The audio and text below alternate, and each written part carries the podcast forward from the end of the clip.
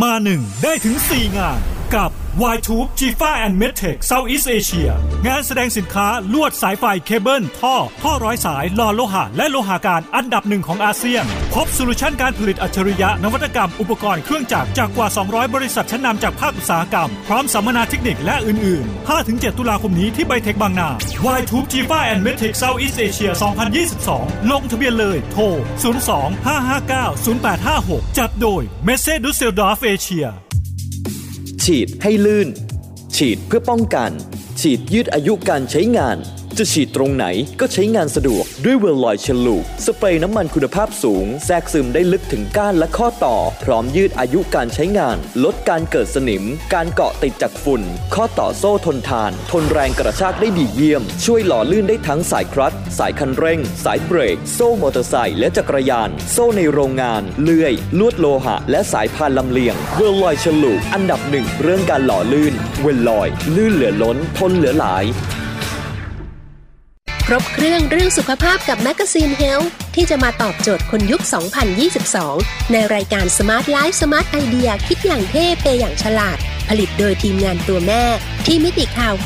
90.5 ทุกวันจันทร์ถึงศุกร์บ่ายโมงถึงบ่ายสองแล้วพบกันบนทุกแพลตฟอร์ม Energy 90.5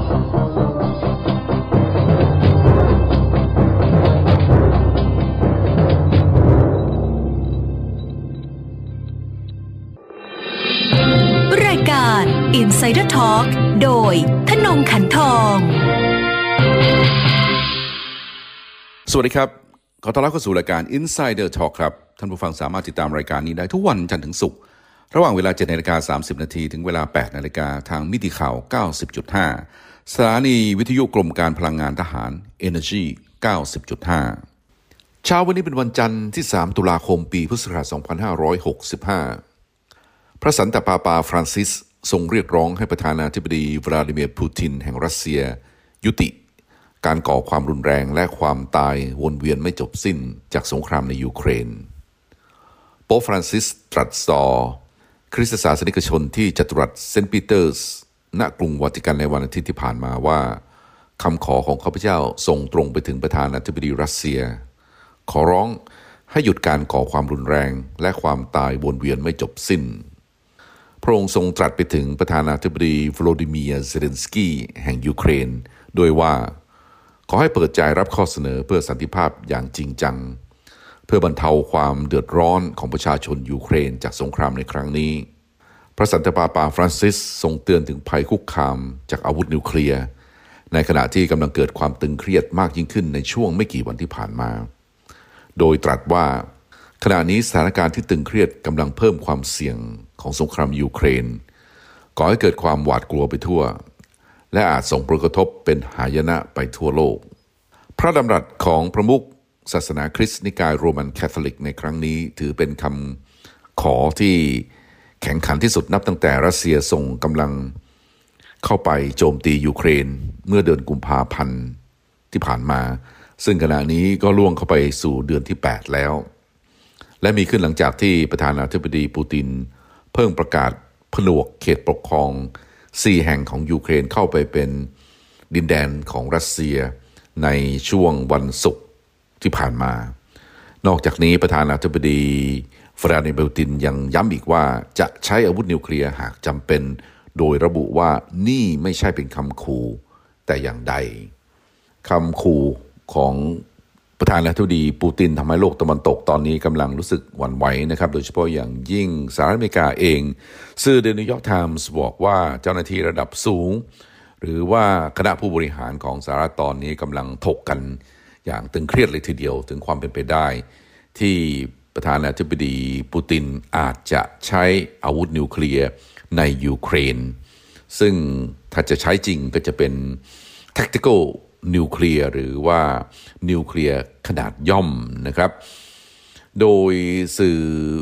ทาง BBC เองก่อนก้าหน้านี้ก็มีรายงานนะครับว่ามีความเป็นไปได้มากน้อยเพียงใด ว่าทางรัสเซียเองจะใช้นุกในยูเครน การที่ปูตินนะครับออกมาข่มขู่ว่าจะใช้อาวุธนิวเคลียร์ เนื่องจากว่า ทางกองทัพยูเครน ซึ่งได้รับการสนับสนุนจากนาโตยังคงมีการบอมนะครับ หรือว่าระดมยิงใส่พื้นที่ที่เป็นชาวบ้านอาศัยอยู่นะครับ ไม่ได้ยิงต่อสู้กันกับทางด้านทหารโดยตรงในบางส่วนทำให้ปูตินมีความโกรธเป็นอย่างมากเลยทีเดียว จึงขู่ในเรื่องของการใช้อาวุธ นิวเคลียร์นี้ออกมาประชาชนที่อยู่ในโดเนสหนึ่งในเขตปกครองที่ถูกผนวกเข้าไปเป็นดินแดนของทางด้านรัสเซียยังคงถูกระดมยิงใส่นะครับโดยฝ่ายของทางด้านยูเครน ที่อ้างว่าสามารถที่จะรุกคืบนะครับยึดคืนดินแดนหลายพันตารางกิโลเมตรจากทางด้านรัสเซีย ทางรัสเซียในวันศุกร์ที่ผ่านมานะครับผนวก 4 เขตปกครองของยูเครน ซึ่งรวมกันแล้วนะครับเทียบเท่าประมาณ 15เปอร์เซ็นต์ของพื้นที่ทั้งหมดของประเทศยูเครน หลังจากที่ผนวกดินแดนนี้แล้วนะครับทางประธานาธิบดีวลาดิเมียร์ปูตินได้มีการระดมทหารกองหนุน 3 0 0แสนนายนะครับเพื่อที่จะส่งไปประจำการใน 4 เขตปกครองพิเศษที่รวมเข้าไปในดินแดนของรัสเซียนี้แล้วนะครับเพื่อที่จะปกป้องชีวิตและทรัพย์สินของชาวรัสเซียนที่อาศัยอยู่ใน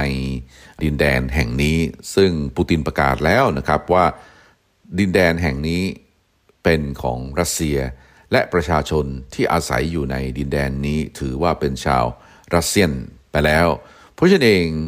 ผู้ใดก็ตามที่ทำอันตรายนะครับ หรือว่าคุกคามต่อดินแดน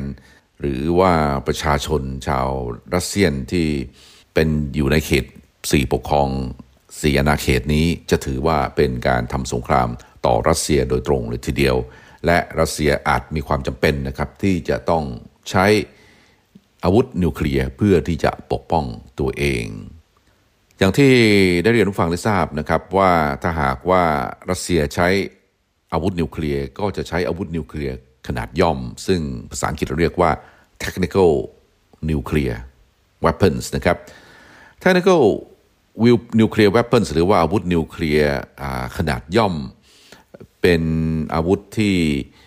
สามารถที่จะทำลายล้างนะครับในวงที่จำกัด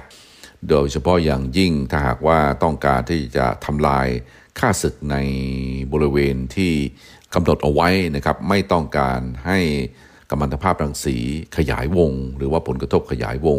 สามารถที่จะกระทำได้รัศมีประมาณ 1 ตารางกิโลเมตรนะครับ2ตารางกิโลเมตร หรือว่า 3 ตารางกิโลเมตร ก็สามารถที่จะกระทำได้ โดยที่อาวุธนิวเคลียร์ขนาดย่อมที่มีขนาดเล็กที่สุดนะครับ มีสมรรถภาพในการทำลาย 1 กิโลตันนะครับ หรือว่าอาจจะน้อยกว่านั้นหน่อย ซึ่งเทียบเท่าประมาณ 1,000 ตันของระเบิด TNT นะครับ ส่วนระเบิด tactical ระเบิดนิวเคลียร์ tactical นะครับ ที่มีขนาดใหญ่ที่สุด อาจจะใหญ่ถึงขนาด 100 กิโลตัน ก็มีความเป็นไปได้ ส่วนอาวุธนิวเคลียร์ยุทธศาสตร์นะครับ strategic nuclear เป็นอาวุธที่ มีความสามารถในการทำลายล้างแบบมหาปลัยเลยทีเดียว หรือประมาณ 1,000 กิโลตันนะครับ เวลาจะยิง strategic nuclear weapons ก็ต้องยิงจากระยะไกล ถ้าว่าเปรียบเทียบให้เห็นภาพนะครับ ระเบิดอะตอมิกที่ทางสหรัฐอเมริกาหย่อนลงไปในฮิโรชิมาในปี 1945 มีขนาดเพียง 15 กิโลตันเท่านั้นเองนะครับ แต่ก็มีอนุภาพทำลายล้างสูง หลอนย่อนลงไปแล้วทำให้ประชาชนชาวญี่ปุ่น เสียชีวิตทันที2แสนคนนะครับ นี่คือความรุนแรงของอาวุธนิวเคลียร์ ซึ่งถ้าหากว่านำมาใช้ประหารประหารกัน จะมีอนุภาพทำลายล้างสูง ทางสหรัฐอเมริกาเองมีการประเมินว่ารัสเซียตอนนี้นะครับมีอาวุธแทคติคอลนิวเคลียร์อยู่ในการครอบครองอยู่ประมาณ 2,000 ลูก และอาวุธนิวเคลียร์นี้สามารถที่จะ ใช้ยิงนะครับด้วยระบบยิงต่างๆนะครับตอนนี้รัสเซียเองมี 2 ระบบที่โดดเด่นที่สามารถที่จะใช้ยิงอาวุธนิวเคลียร์ในระยะสั้นได้นะครับระบบแรกเรียกว่า c a l i b Missiles นะครับ SSN 30นะครับซึ่งเป็นระบบที่สามารถยิงได้จากเรือรวมทั้งจากเรือดำน้ำใต้ทะเลนะครับ โดยมี พิสัยของการยิง 1,500 ถึง 2,500 กิโลเมตร ความยาวของขีปนาวุธนิวเคลียร์ระยะสั้นนี้นะครับประมาณ 6.2 เมตร อีกระบบหนึ่งนะครับที่สามารถที่จะใช้ยิงอาวุธนิวเคลียร์ขนาดย่อมได้ก็คือ Iskander M Missile Launcher นะครับหรือ SS 26 Stone ซึ่งเป็นระบบที่ยิงจากภาคพื้นดิน โดยมีพิสัยของการยิงระหว่าง 400 กิโลเมตร ถึง 500 กิโลเมตร ขีปนาวุธเทคนิคอลนิวเคลียร์นี้มีความยาวประมาณ 7.3 เมตร นี่คืออาวุธนิวเคลียร์ขนาดย่อมที่ทางรัสเซียจะใช้ในยูเครน ถ้าหากว่ากองทัพยูเครน หรือว่ากองทัพของนาโตที่ให้การสนับสนุนยูเครนทำสงครามกับรัสเซียในเวลานี้ยังคงระดมยิงใส่พื้นที่ที่เป็นพลเรือนนะครับ สื่อซีเนรายงานว่าแรมซานคาดิรอฟนะครับซึ่งเป็นพันธมิตรของประธานาธิบดีวลาดิเมียร์ปูติน และเป็นผู้นำของสาธารณรัฐเช็กเชนนะครับซึ่งอยู่ในการดูแลของรัสเซียเอง ได้ออกมานะครับแนะนำนะครับว่าให้ปูตินนะครับใช้อาวุธนิวเคลียร์เพื่อที่จะจัดการนะครับสงครามของยูเครน เรามาดูสุนทรพจน์ของประธานาธิบดีปูตินนะครับในพิธีผนวกดินแดนลูฮันส์โดเนสซาโปริเซียและเคอร์เซนนะครับกับคืนสู่มาตุภูมิดินแดนเหล่านี้ เคยเป็นของรัสเซียมาก่อนนะครับ หลังจากการล่มสลายของสหภาพโซเวียต ชาวรัสเซียหลายล้านคนต้องถูกตัดขาดจากรากเง้านะครับ นี่คือคำพูดของทางด้านประธานาธิบดีปูตินที่สรุปมาให้ท่านผู้ฟังได้รับทราบ โดยประชาชนชาวรัสเซียหลายล้านคนต้องตุดต้องถูกตัดขาดจากรากเง้าของความเป็นรัสเซียน พวกเขาไม่ได้โหวตนะครับที่จะขอแยกตัว ออกจากรัสเซีย หลังจากที่ถูกฆ่าล้างเผ่าพันธุ์ พวกเขาเหล่านี้ได้แสดงเจตจำนง และพวกเขาได้กลายเป็นประชาชนของเรา แล้วตลอดไป เราเรียกร้องให้เคียฟนะครับ หรือว่ารัฐบาลของยูเครนให้กลับมาเจรจา แต่ในเรื่องของประชาชนของลูฮันส์โดเนสซาโปริเซียเคอร์เซนจะไม่อยู่ในประเด็นของการเจรจา เพราะว่าพวกเขา ได้ตัดสินใจแล้วนะครับว่ามาอยู่ฝั่งกับทางด้านรัสเซียผ่านการทำประชามติที่มีคะแนนออกมาค่อนข้างที่จะท่วมท้นนะครับ ปูตินบอกว่าพวกอิลิทของโลกตะวันตกได้แสดงให้เห็นแล้วว่า พวกเขาได้เตรียมการอะไรสำหรับประชาชนของโลกใบนี้ พวกเขาคิดว่ารัสเซียจะไม่มีทางฟื้นกลับมาได้ พวกเขาไม่ยินดีกับการที่รัสเซียเป็นประเทศที่ร่ำรวยด้วยทรัพยากร และปฏิเสธ ที่จะยอมรับวัฒนธรรมของเรา พวกเขาแสดงความก้าวร้าวต่อค่านิยมและวัฒนธรรมดั้งเดิมนะครับของทางด้านรัสเซีย เกือบจะทุกประเทศเลยทีเดียวต้องยอมยกอำนาจอธิปไตยให้กับสหรัฐนะครับ ประเทศที่ไม่ยอมตกเป็นบริวารจะถูกทำลาย พวกเขาทำสงครามไฮบริดกับเราหมายความว่าสหรัฐนะครับทำสงครามไฮบริดกับรัสเซีย เพราะว่าต้องการทำให้เราเป็นอาณานิคม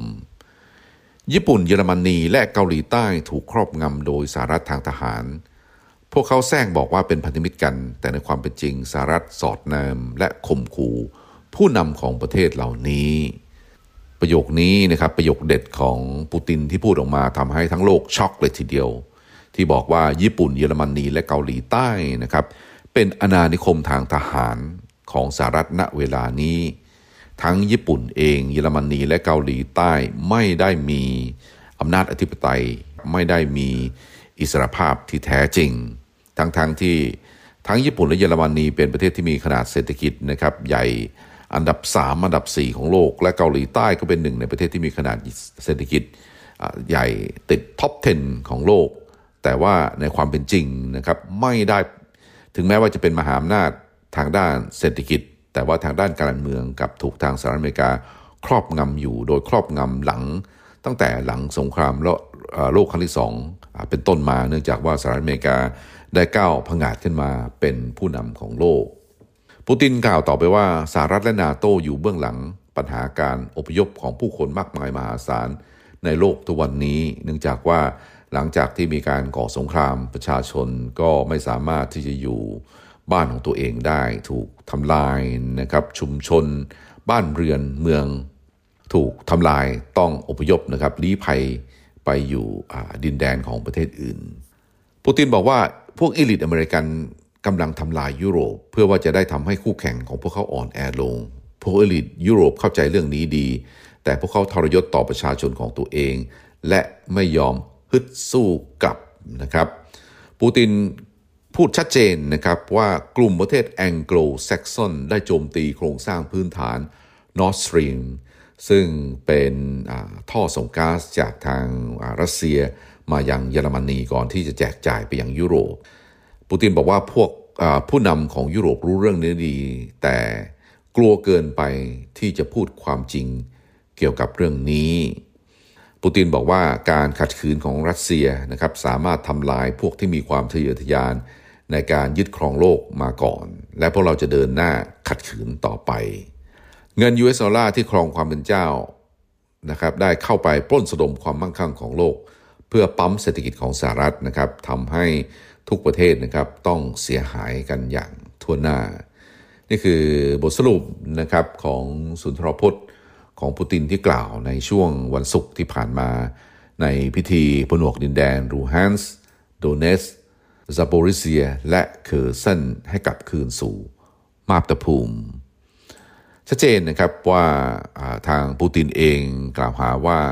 กลุ่มแองโกลแซกซอนหรือว่าสหรัฐอเมริกาอยู่เบื้องหลัง การระเบิดนอร์ดสตรีม1และนอร์ดสตรีม2ในช่วง วันจันทร์นะครับของสัปดาห์ที่แล้ว ทั้งนี้เพื่อที่จะตัดขาดนะครับไม่ให้ยุโรปต้องพึ่งพาก๊าซธรรมชาติจากทางด้านรัสเซีย เนื่องจากว่ายุโรปเองนะครับต้องพึ่งพาประมาณ 40กว่าเปอร์เซ็นต์ของความต้องการทั้งหมดนะครับของพลังงานทั้งหมดจากทางด้านรัสเซียเอง การตัดท่อก๊าซนี้ก็จะทำให้รัสเซียไม่สามารถที่จะส่งก๊าซไปยังยุโรปได้ และที่สำคัญนะครับทำให้ทาง ปูตินเองไม่มีอำนาจการต่อรองกับยุโรปอีกต่อไป ปูตินบอกว่าเป็นไปไม่ได้นะครับที่จะที่รัสเซียที่จะระเบิดนอร์ดสตรีมเอง เนื่องจากว่ารัสเซียเองนะครับสามารถที่จะปิดปิดวาล์วได้นะครับไม่ส่งก๊าซนะครับหรือว่าส่งก๊าซได้ เพราะฉะนั้นเองไม่มีความจำเป็นที่จะต้องระเบิดนอร์ดสตรีมในขณะที่นอร์ดสตรีมนี้เป็นการลงทุนนะครับค่อนข้างที่มหาศาล ระหว่างบริษัทพลังงานแห่งชาติของทางด้านรัสเซีย กับผู้ร่วมทุนของเยอรมนีฝรั่งเศสเนเธอร์แลนด์นะครับไม่มีเหตุผลที่ทางรัสเซียจะระเบิดนะครับทรัพย์สินของตัวเองมีแต่ประเทศที่ไม่ต้องการนะครับที่จะให้ยุโรปต้องพึ่งพาพลังงานจากทางด้านรัสเซีย ในขณะเดียวกันนะครับหลังจากที่ระเบิดท่อส่งก๊าซแล้ว ทางสหรัฐอเมริกานะครับออกมาแสดงจุดยืนว่ายุโรป ต่อไปไม่จำเป็นที่จะต้องพึ่งพาก๊าซจากทางด้านรัสเซียอีกต่อไป เนื่องจากว่าสหรัฐอเมริกาสามารถที่จะเป็นซัพพลายเออร์ให้นะครับอันเห็นได้จากคำพูดของนายแอนโทนีบลิงเคนรัฐมนตรีว่าการกระทรวงการต่างประเทศของสหรัฐได้ออกมาแถลง พร้อมกับนางเมลานีโจลี่นะครับรัฐมนตรีต่างประเทศของแคนาดานะครับวันก่อนว่า การบ่อนทำลายท่อส่งก๊าซนอร์สตรีมเป็นโอกาสอันยิ่งใหญ่ ในการตัดขาดนะครับของทวีปยุโรปจากพลังงานของทางด้านรัสเซีย เมื่อใกล้ถึงฤดูหนาวสหรัฐต้องการให้ยุโรปลดการใช้พลังงานเชื้อเพลิงของรัสเซียลง เขาบอกว่าขณะนี้สหรัฐเป็นซัพพลายเออร์ชั้นนำของก๊าซเหลวนะครับให้กับยุโรปแล้วมันเป็นโอกาสอันยิ่งใหญ่ ที่จะกำจัดการพึ่งพาการส่ง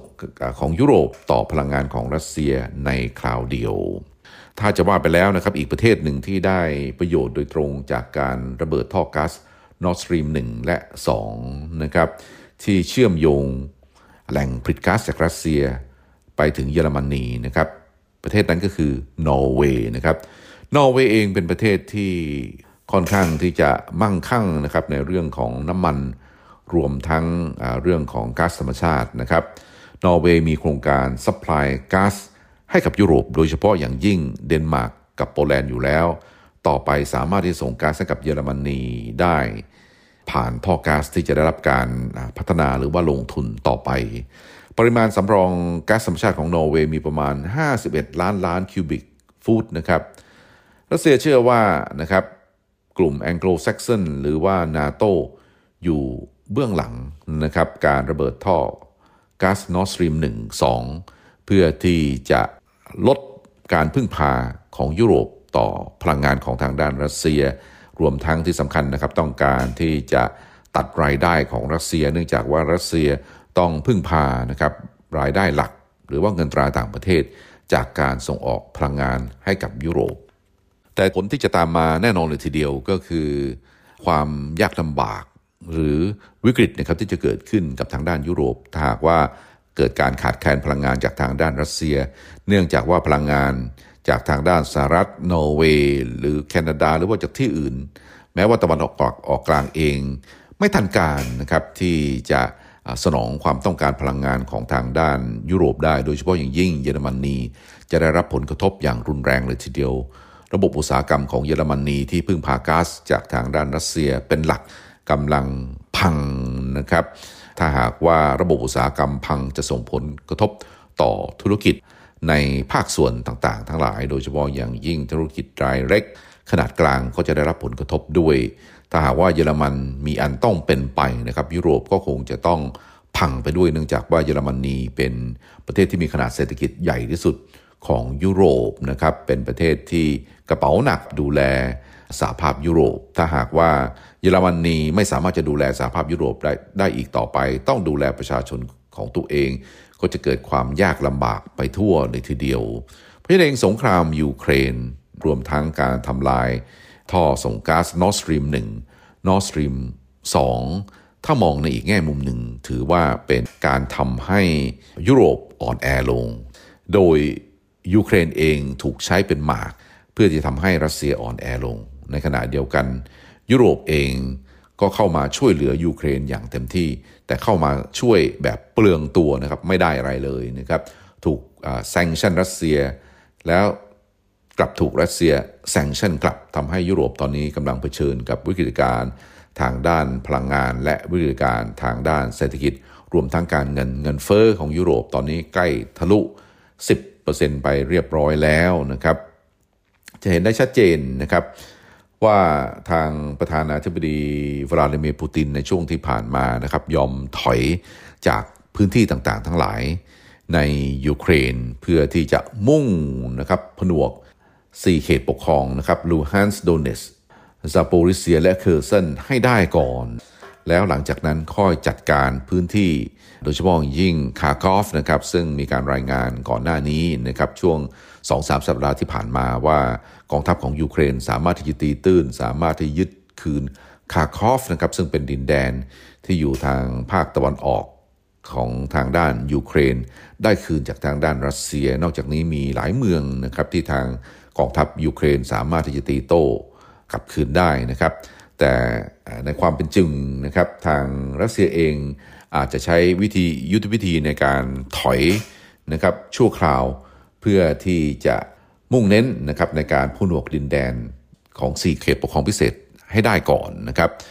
เพื่อที่จะตั้งฐานมั่นอยู่ในบริเวณนั้นนะครับเมื่อมีฐานมั่นในบริเวณนั้นนะครับถ้าหากว่ายูเครน หรือว่าชาติตะวันตกนาโต้ที่ให้การสนับสนุนยูเครน ในการทำสงครามในดินแดนนี้ก็จะถือว่าทำสงครามกับทางด้านรัสเซียโดยตรง สงครามยูเครนก็จะถูกยก ระดับขึ้นนะครับจากปฏิบัติการพิเศษทางด้านการทหารเป็นสงครามเต็มรูปแบบเลยทีเดียว เนื่องจากว่ารัสเซียจะถือว่าดินแดนของตัวเอง หรือว่าอำนาจอธิปไตยของตัวเองถูกรุดราน เพราะฉะนั้นเองรัสเซียสามารถที่จะใช้ tactical nuke นะครับหรือว่าอาวุธนิวเคลียร์ขนาดย่อม เพื่อที่จะทำลายคู่ต่อสู้ก็มีความเป็นไปได้